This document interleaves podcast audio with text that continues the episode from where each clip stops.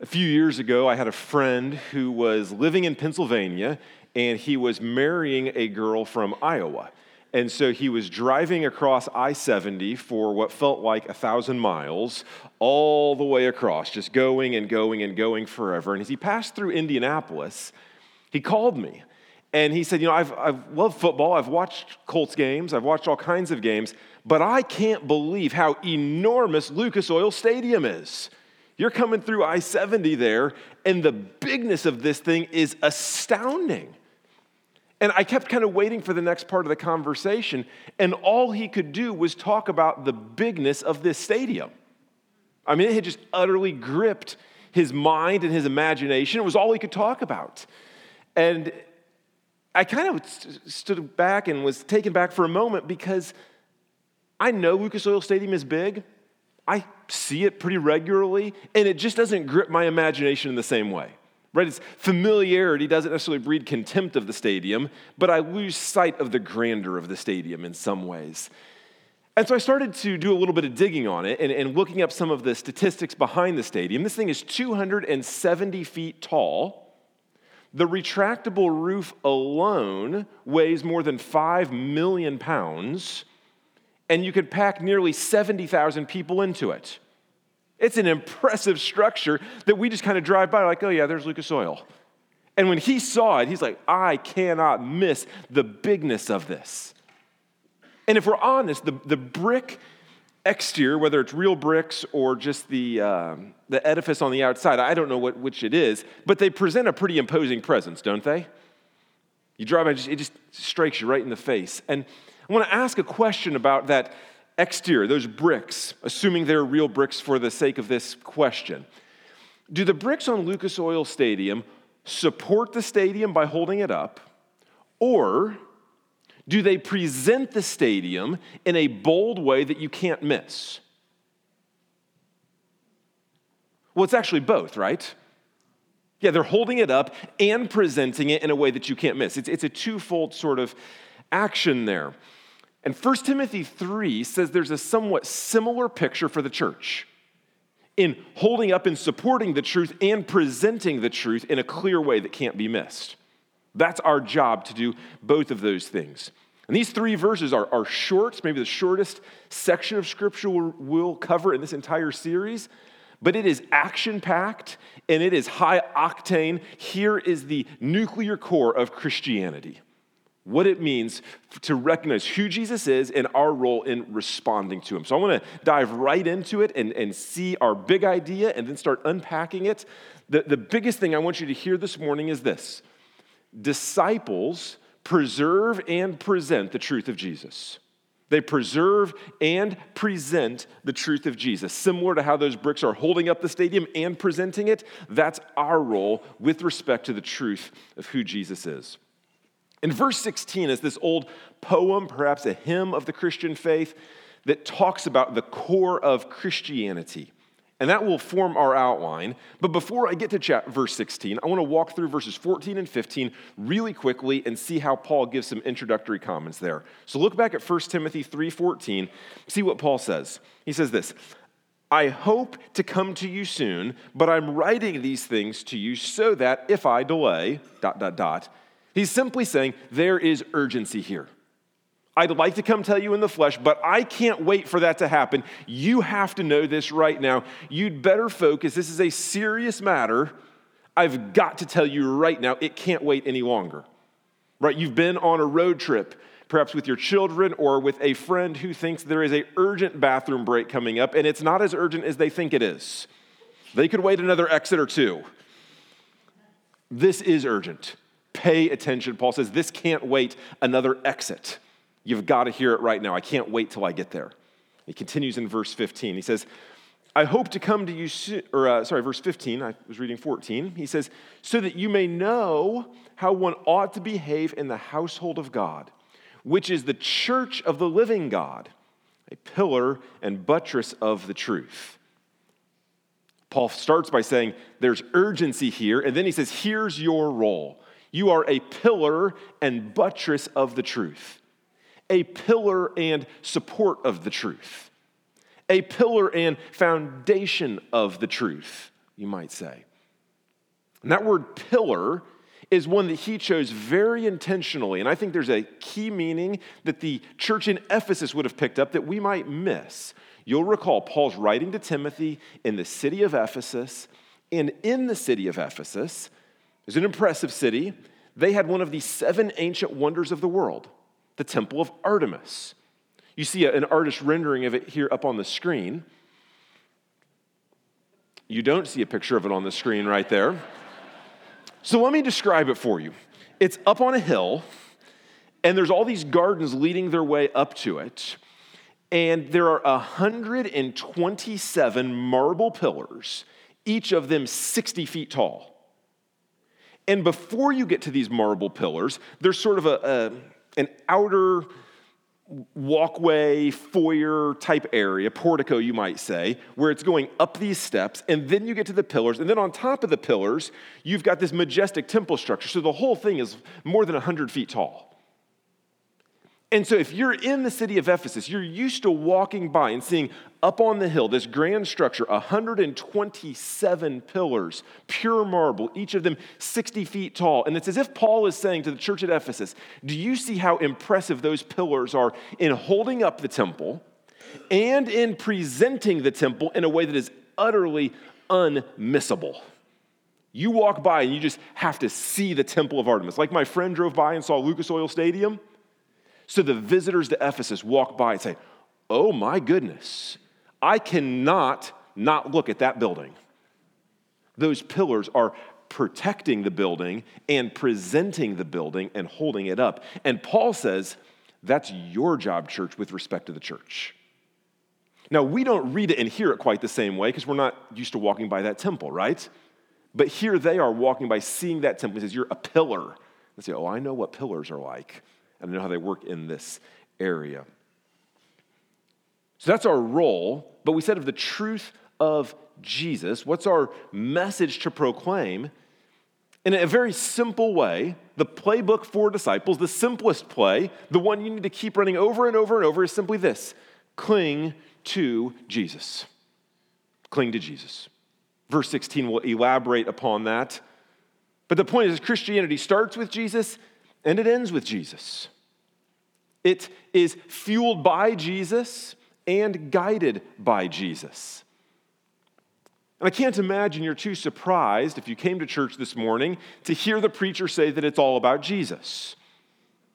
Probably not a shocking message, but what does surprise me, at least in my own life, is how much it's my, life, I can find myself going through religious motions and doing Jesus y kind of things without actually clinging to Jesus. Your life can be filled with, filled with words about Jesus, slogans from Jesus, actions for Jesus, without clinging to Jesus. And we'd be wise to consider this morning our own souls have moved on from Jesus while our lips still say things about Jesus. Not if we've renounced him per se, but if we've simply gotten bored with him. Not as if we've denied that Lucas Oil Stadium exists, you might say, but as if you can drive on I 70 without it grabbing your attention any longer. Paul would say, You need to preserve this truth of who Jesus is. You need to know him. You need to study his truth. You need to adore him, protect that truth, and also present that truth to others. And there are some of you here this morning that you need to grow in the area of preserving the truth of Jesus. Your inclination is to set theology aside, say theology divides, let's focus on what unites. We don't need to argue about these things. And friends, recall what Paul says here. You are called to preserve the truth of Jesus. You have to know it and defend it and protect it. And there's others of you that are more inclined to, to read systematic theology texts. And you say, I want to know it, defend it, protect it, but I need to grow in presenting this truth of Jesus to others. It's easy for me to get in the holy huddle with my community group, my Sunday school class, and get busy doing things for Jesus and lose sight of those around me who don't yet know him. And I'm no longer presenting the truth of Jesus. There was just a few weeks ago, we were out in the, the little drive, and the kids were riding their bikes around, and I looked on the, on, the, uh, on the road, and there was some shattered glass, or someone had thrown a bottle or something. And so I went to pick it up. And right as I went to pick it up, I'd only picked up a single piece. I didn't have the, the, um, the broom and the pan and all that. And my neighbor pulled in uh, neighbor Robin, and she looked and she said, What are you doing? I said, Well, I saw some glass here. And I'm, I'm picking it up. And she said, Oh, you don't have to do that. And she pulled in her driveway, went and got her broom, came, got the dustpan, started to fill it all up. Why do I share that? It's basic neighborly concern for her to look out and say, Hey, there's danger here for your kids. I'm going to take action. I'm going to do something about it. I'm going to engage. Was she busy that night? Did she have people coming over? Were there other stressors on her plate? I really don't know. She didn't tell me. She just said, I recognize danger here and you need to engage, or I need to engage rather, and she did that. And I think for some of us, there's a similar principle. We need to recognize the danger that our neighbors are in, engage, and present this truth of Jesus. And we're zooming in here, like I said, for the outline here of verse 16, because it's the core body of truth. And there's, there's some big words in it. And before we get into the big words, I'm almost there, I promise. I'll just encourage you don't be scared away by some of these big words and big ideas. My kids went to camp this summer and they came back with 1 Timothy 3:16 memorized. It's got a little rhyme to it. Great indeed, we confess, is the mystery of godliness. And they just rattled the whole thing off. And I thought, man, there's some big words. Our kids can do this. So adults don't check out. And as you work with kids, don't dumb it down and pretend they can't handle big words and big ideas about God either. Let's go back and read verse 16 together. Great indeed, we confess, is the mystery of godliness. He was manifested in the flesh, vindicated by the Spirit, seen by angels, proclaimed among the nations, believed on in the world, taken up in glory. At the core of Christianity, we find a mystery. A great mystery, actually, is what the text says. And we know that mysteries draw us in, don't they? There's a reason there's so many episodes of unsolved mysteries.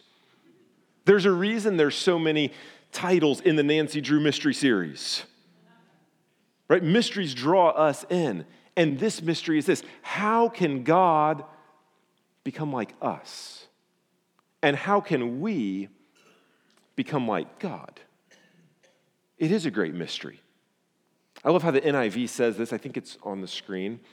He says this Beyond all question, the mystery from which true godliness springs is great. The mystery from which godliness springs is great. Where does godliness come from? From going deeper into the mystery of Jesus. Friends, do you love going deeper into the mystery of Jesus? His life and work is simple enough that a five year old can understand it. And there's enough, enough depth and beauty that no PhD will ever plumb the depths of it. Jesus is eternally and infinitely interesting. Do you love to go deeper into that mystery? You'll find doctrinal truths to engage your brain. You'll find devotional truths to warm your heart. You'll find discipleship truths to inform all of your life all in the mystery of Jesus. And so this poem, this hymn, has six short stanzas. And what I want to do is I want to summarize each stanza in a single word. And I'll move quickly through them, but there will be a six word outline, one word for each stanza. The f- first one, we'll dive right in then, is this incarnation. Incarnation. Verse 16, it begins He was manifested in the flesh. It was manifested in the flesh. Now, incarnation, you might say, is a $2.50 term. Perhaps you've heard it if you've been around theology, but it's not one we frequently use in daily life. It simply means this if you're taking notes in bodily form, or perhaps in human form, you might say. It's a core truth of Christianity. You see it taught all over the Bible. For example, John 1:14, the word became flesh and dwelt among us. Colossians 2 9, in him the whole fullness of deity dwells bodily. Coming up in January in our Bible Institute, we'll go through 1st, 2nd, and 3rd John, where there are major themes of the incarnation of Jesus. I'd invite you to sign up for that as we explore this deep truth and mystery of who Jesus is. But it's not something that we're just doing recently. This has been a core and key teaching of the church for the whole history of the church since Jesus was here. You can go back to the Council of Chalcedon back in AD 451, where they were clarifying this teaching and making it precise. Here's what that creed says Our Lord Jesus Christ is both complete in divinity and complete in humanity, truly God and truly man. He's eternally God. He was never created, yet came as a man. He never sinned, yet somehow knew human weakness. And the fact of the matter is, if you don't affirm this core doctrine, you're not a Christian. This is essential Christian belief. This is a closed fisted issue. There's no flexibility on this one. Christians, you are called to protect and preserve and proclaim this truth. That also means that if Jesus was really God and really became man, then most of the world religions you can set aside. You could set aside certainly atheism or agnosticism. You could set aside Hinduism or Buddhism or Islam. All told, more than 5 billion people among those collective belief systems. And if you're here and you don't yet think that's true, I want you to understand that I'm not assuming that Jesus was fully God, fully man. There's good reasons for that. And in the next point, I'll say more about it, so just stick with me for a moment. But to the Christians, I want to talk to you just for a moment right now to recognize that Jesus was fully God, fully man. The doctrine of the incarnation is not merely a doctrinal truth for you to preserve. Yes, it is that, but it's very practical. It is a devotional truth that will warm your heart. It's a devotional truth to present to yourself and to others that the God of the universe, who created distant galaxies and the tiniest subatomic particles, who by hand fashioned the bottom floor of the ocean, the highest peaks of the mountains, and every glorious waterfall, that God also walked the earth. He came near. He ate bread and drank water. He got thirsty. And that's as if in the incarnation, he's saying to each of us, I'm not playing a big game of catch me if you can. I'm not saying work as hard as you can to get to me. I'm at the top of the mountain. Let's see what kind of mountain climbing skills you have. Get to work. He says, No, I recognize you'd never get to me, so I came near to you. And when he came, he experienced the loss of loved ones. He experienced family betrayal. He experienced false accusations, homelessness, immense physical suffering, intense mental and spiritual anguish, an intensity of temptation that we do not know, so that so that he went through all of that so that he could look you in the eye and say, "Friend, I understand. I can sympathize with you in your weakness. Maybe nobody else in your life gets it like I do, but Jesus does. You see, the doctrine of the incarnation is not just a doctrinal truth to preserve, but a devotional truth to warm your heart as well. This is what Hebrews 2 and Hebrews 4 come along and say very clearly. And if you're wondering this morning, if anybody understands and if Jesus is really with you in this difficult season, friend, know on the basis of the doctrine of the incarnation that God became flesh and dwelt among us, that he does understand and he's with you and he's promised he'll never leave you and he'll never forsake you. Hebrews chapter 2, Hebrews chapter 4. I'm going to encourage you to just jot down and go back and read this afternoon as an encouragement to your heart of what this doctrine teaches us. And yet, there was one aspect of our weakness that Jesus didn't live in. It's actually our greatest weakness that we're sinful beings. He wasn't a sinner, He came and lived the perfect life that we didn't live. And took on the death that our sins deserved so that we could have our sins forgiven and be made right with God. 2 Corinthians 5 and verse 21 states it so clearly, so succinctly. It says this For our sake, he made him to be sin who knew no sin, so that in him we might become the righteousness of God. Friends, that's the core of the gospel. God came to be like us, he took on our sin, although he knew no sin, so that all who would trust in him repentance and faith could have the righteousness of God and not just have it become the righteousness of God. It's like C.S. Lewis said the Son of God became a man so that men could become sons of God. Or if you want to look back at what we just sang and the glorious truth, come behold the wondrous mystery. He, the theme of heaven's praises, robed in frail humanity in our longing, in our darkness, now the light of life has come. Look to Christ who condescended, took on flesh to ransom us. Praise God for the incarnation. Second stanza, confirmation. He was manifested in the flesh, verse 16. What comes next? He was vindicated by the Spirit. To vindicate means to show or to prove to be right. It's a confirmation that he is who he said he was. Maybe you remember that old uh, football commercial, Denny Green? They were who we thought they were. Well, the Holy Spirit says he is who he said he was. The Holy Spirit confirms his claims. And you often need confirmation when a claim is disputed or it's not clear if it was true. You'll recall in Jesus' day, the original audience said, He can't be the guy. He's just a carpenter from Nazareth. And thus, at Jesus' baptism, the Holy Spirit descends on him like a dove, and you hear the Father saying, This is my beloved Son, in whom I am well pleased. Listen to him. Confirmation.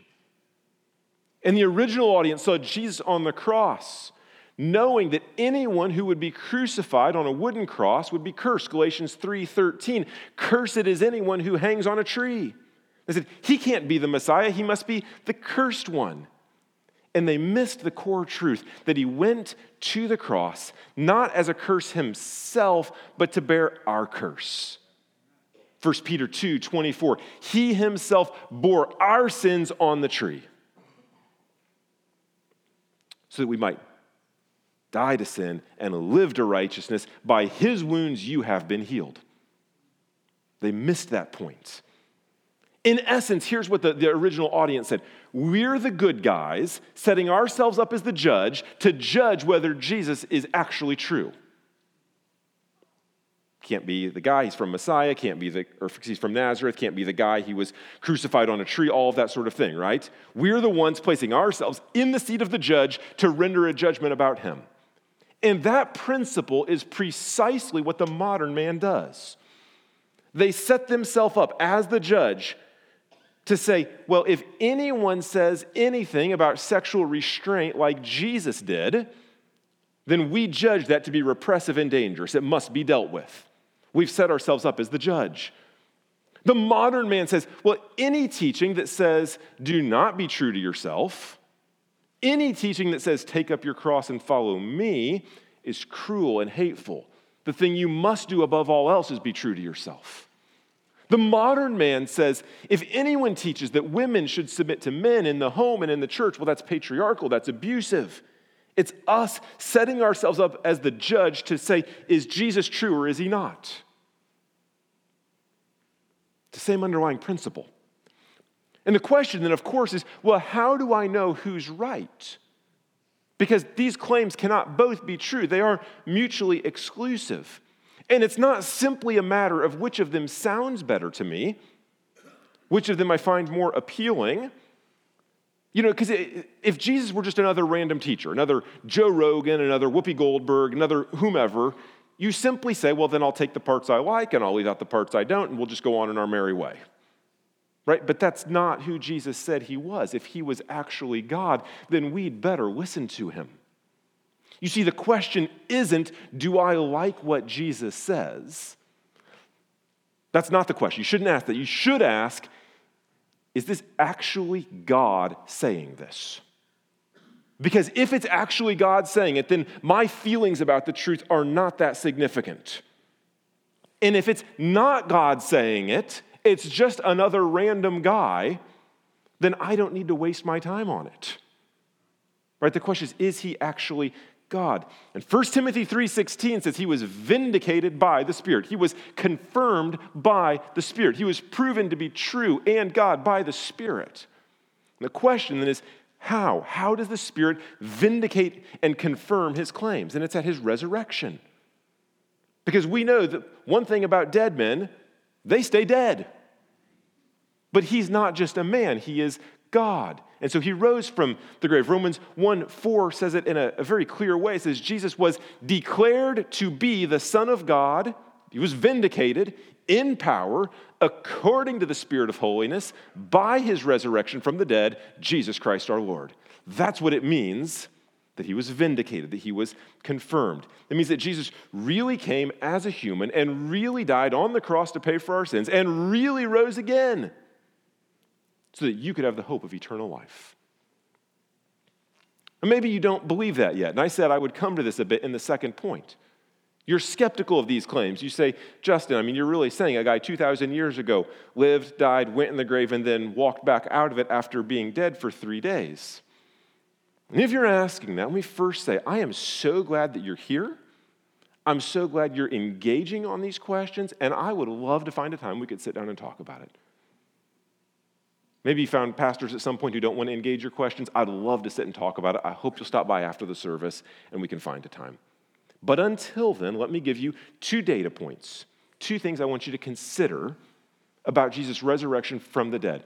If we're to deny it, we have to account for number one, the eyewitnesses who saw Jesus, who were not Christians before they saw him, and when they saw him, converted and said, I saw you alive and I saw you dead, and now I see you alive. You must be the Christ. This was Paul, who hated Christians, gave his life to killing them. He saw the resurrected Christ and was immediately converted. It was also Jesus' brother James, who thought Jesus was outside his mind. He was crazy. He was uh, not a believer. He saw the resurrected Christ, became converted, and was one of the leaders of the Jerusalem church. That's the first data point you need to consider. That confirmation bias is not an issue because these guys weren't believers. They saw Jesus and, re- and they then believed. Second data point the rapid rise of the Christian church. You must account for that because what we know about most developing worldviews, most developing philosophies, is it usually takes centuries for this idea to come to fruition and to become widespread. And yet, in this scenario, we see in a very short period of time, matter of months to years, this radical new truth, not Judaism, a brand new thing called Christianity that the Messiah has come, spreading throughout the whole Roman Empire. And we've never in the history of the world seen a religion or a worldview spread with that degree of rapidity. And if you're interested in digging in more, N.T. Wright wrote an excellent book called The Resurrection of the Son of God, where he spends 700 pages exploring just the second data point. It's a deep dive. But if you want to dig on it, I want you to go there, and I'd be glad to read it with you. The Holy Spirit confirms and vindicates Jesus as the Son of God. Third stanza presentation. He was seen by angels.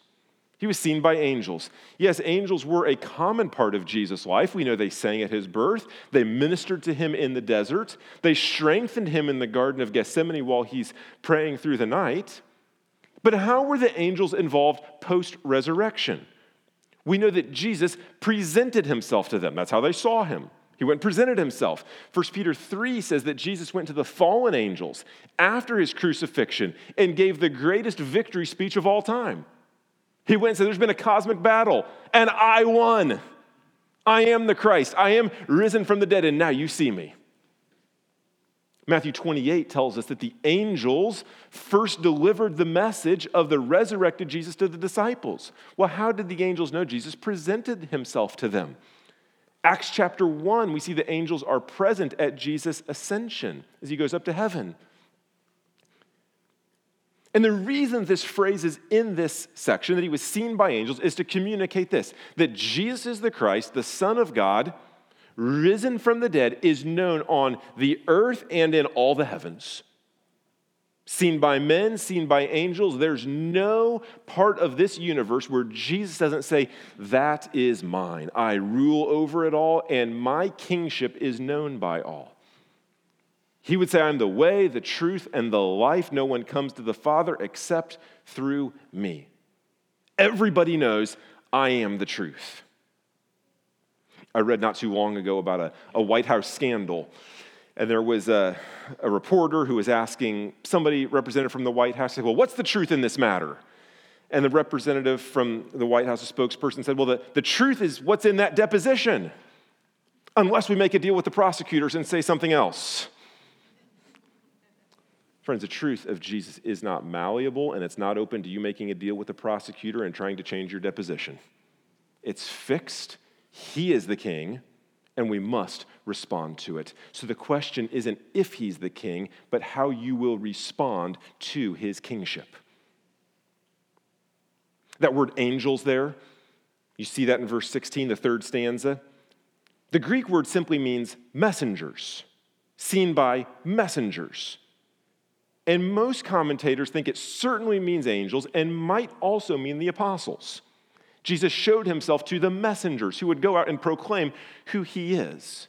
There's probably a dual meaning intended there, which would explain the fourth stanza, which brings us to our fourth word proclamation. What you see, you must go and tell. He was proclaimed among the nations. Acts 1 8, some of Jesus' final words on the earth. You shall be my witnesses in Jerusalem, Judea, Samaria, to the ends of the earth, he says. You think about the, the historical timeline here from Jesus' death to the writing of this letter is around 30 years. 30 years have elapsed since Jesus rose from the dead, and now this hymn is being written by Paul. the city of Ephesus is around 1,100 miles from Jerusalem, just over a thousand miles. If you're trying to get a reference point, that's from here to Miami. It's a long way to go. And yet the gospel has spread. And it's as if Paul's strategy is I'm going to go proclaim the gospel. I'm going to go to the most influential cities in the entire universe. I'm going to proclaim the gospel there.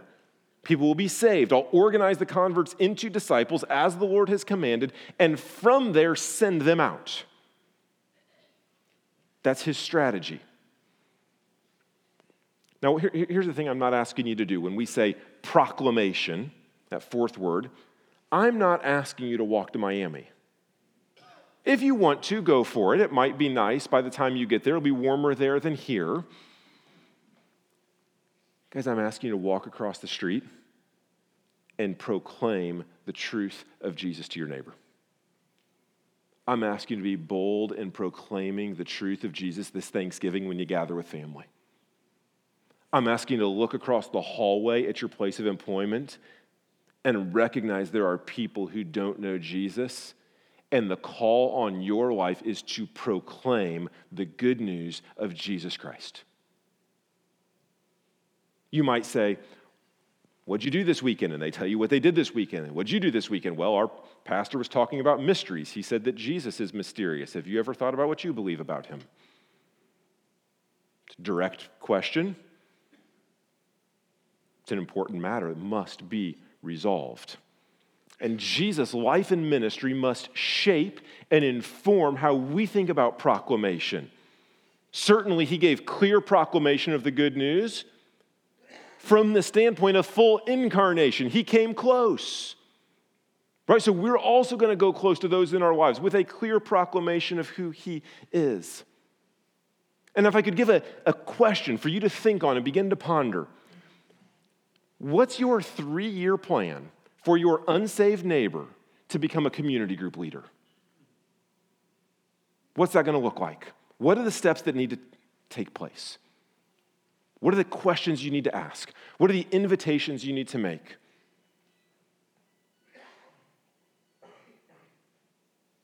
You say, Justin, I've never thought about it that way. Well, doesn't the Great Commission say, Go therefore make disciples of all nations, baptizing them in the name of the Father, Son, Holy Spirit, and teaching them to observe all that I've commanded you, that they grow as disciples as well? What's your three year plan to see your unsaved neighbor come to Christ, grow in their faith, and start leading the church and being part of this mission of sending others out. Be a great thing for you to ponder over lunch today. We know that Jesus told his disciples, I will make you fishers of men, right? That was their occupation. So I'm going to turn it around. We'll play on words here. And it's as if he says to the pharmacists in the room, I'll give you a soul healing medicine to deliver, not just a body healing medicine to deliver. As, as if he says to the computer programmers, I will give you a code that rewires the human heart. It's like he says to the engineers, I'll commission you out with a solution that's way better than the solution you have to fix jet engines. He says to the electricians, I'll send you out with a light far brighter than any LED bulb you've got. And you begin to see all of life through this lens of proclamation of the good news that Jesus is the Christ. But it must be proclaimed. Romans 10 faith comes by hearing, hearing by the word of God. And we know the greatest missionary movement in the world, recorded in Acts chapter 8, went as regular Joe Christians went out proclaiming the gospel on their way. Acts 8 says the apostles stayed in Jerusalem and the church scattered, and regular Christians were the ones leading the charge, proclaiming to whomever God put in their life. Same is true or should be true for us today. We say Parkside functions like an aircraft carrier. We come together on Sunday, we receive fuel for the journey, we receive ammo for our journey, for our mission, and we receive healing from injuries we've incurred when we come together, and then we are launched back out as fighter jets. May it ever be true of us. That brings us to our fifth stanza affirmation. He was believed on in the world. You see, to affirm the gospel, to affirm the gospel is to believe it, to commit your life to it, and to be radically changed. What I'm saying by that is knowing facts and agreeing to facts simply isn't enough.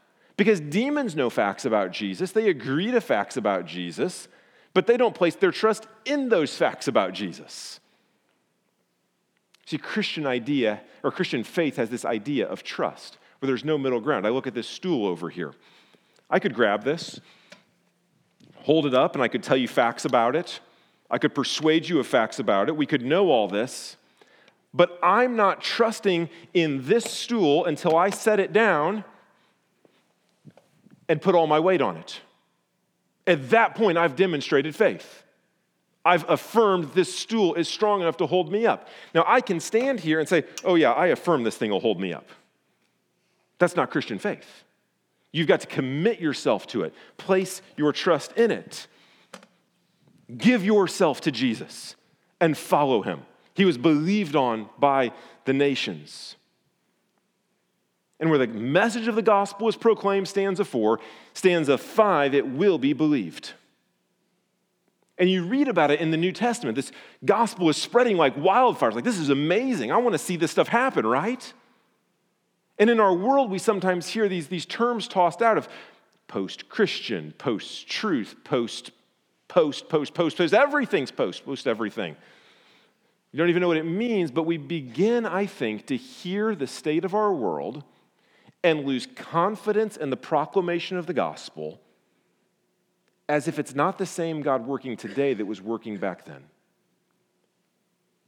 And it's at this point that the doctrines of predestination and election give great fuel to your evangelistic work, to proclaiming the gospel. Because if it's riding on my clarity and explanation, my winsomeness and persuasiveness, if it depends on me, then that's a heavy load to carry.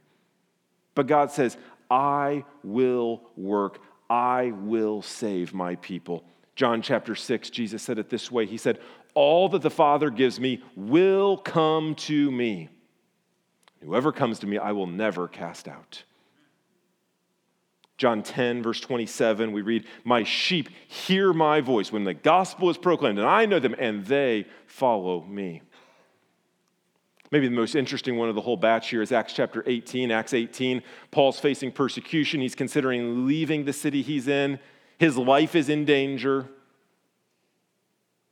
and listen to what God says. As the Lord said to Paul one night in a vision, Do not be afraid, but go on speaking, And do not be silent, for I'm with you, and no one will attack you to harm you. Catch this. For I have many in this city who are my people.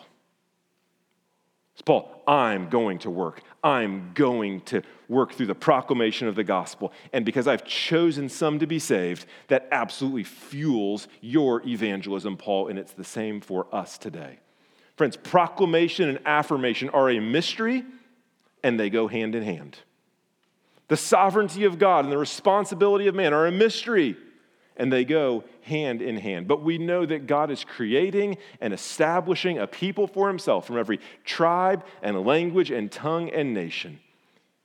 It will happen. God will bring it to pass. And the question for us is will you be seeing that as a participant on the inside or a casual observer on the outside? Final stanza, a final word glorification glorification. Last stanza of that verse, he says, He was taken up in glory. He's been manifested in the flesh, vindicated by the Spirit, presented, seen by the angels, proclaimed to the world, believed on by the nations, and now taken up in glory, where he now has the name above every name, where he rules above every ruler, where he's seated above every seat at the right hand of the throne of God. Where sinners once cursed him on the cross, now all heaven is roaring his praises. And where sinners today will curse his name and his teaching, we recognize that for his followers, glory awaits. It's the hope of glory. It's Romans chapter 6. We read the following If we've been united with him in his death, we'll certainly be united with him in a resurrection like his. You die to Christ, you will be raised with Christ. And from this truth flows the mystery of godliness. He was made like us so that we could be made like him. It's come full circle. Incarnation, all the way through to glorification. So, what that means, friends, is that this life, what we have right here, is preparing us for our real life, our true life in glory. It means that our life on this earth, our 70, 80, 90, maybe 100 years, is like the first sentence in the preface of a 12 volume set. There's so much more to come. And it's far glorious than we could ever imagine. In Romans 9 or Romans 19, Revelation 19, Paul describes it, or Paul, boy, I'm, I'm excited to tell you this. I promise I am. I'm just stumbling on my words here. In Revelation 19, we read of this marriage supper of the Lamb to explain how glorious this will be. And I wonder in your mind's eye if you couldn't just imagine a wedding feast that you've been to where all your best friends are there. The place is just bubbling over with relational joy. You're so happy to see everyone. You wish you had six months to stay there to see everyone. It's so exciting. There's live music that's incredible. There's dancing. And at this one, you can actually dance. There's premium steaks. There's high end wine. There's joy for days and weeks and months forever. It's glorious. That's what's coming. That's what's coming. That's what we look forward to. And just imagine you had a friend who was invited to that party and they'd lost the invitation. Would you not say, Hey, I want you to be there. Come with me? Of course you would. Of course you would. And this is God's chosen image for the glorification that awaits to all who are in Christ. It promotes worship of who He is and wonder at what He's done. It highlights doctrinal truths of who He is and devotion from the depth of our heart. And it doesn't just do that, it compels beliefs and behavior where I go and live in light of it. Friends, if today you hear His voice, don't harden your heart. Don't do it. Don't put obedience on the back burner. Don't delay. Follow after him. Go and preserve the mystery of Jesus. Go and present the mystery of Jesus and look forward to glory together. Let's pray.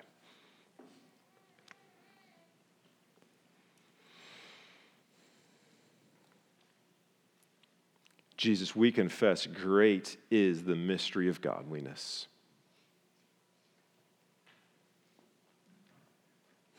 You are amazing.